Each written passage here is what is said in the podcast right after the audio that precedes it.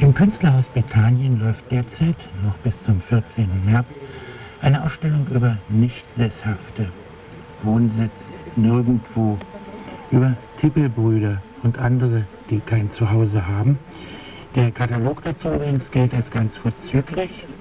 Ich habe ihn schon in der Hand gehabt, aber wir wollen uns jetzt nur am Rande mit dieser Ausstellung beschäftigen.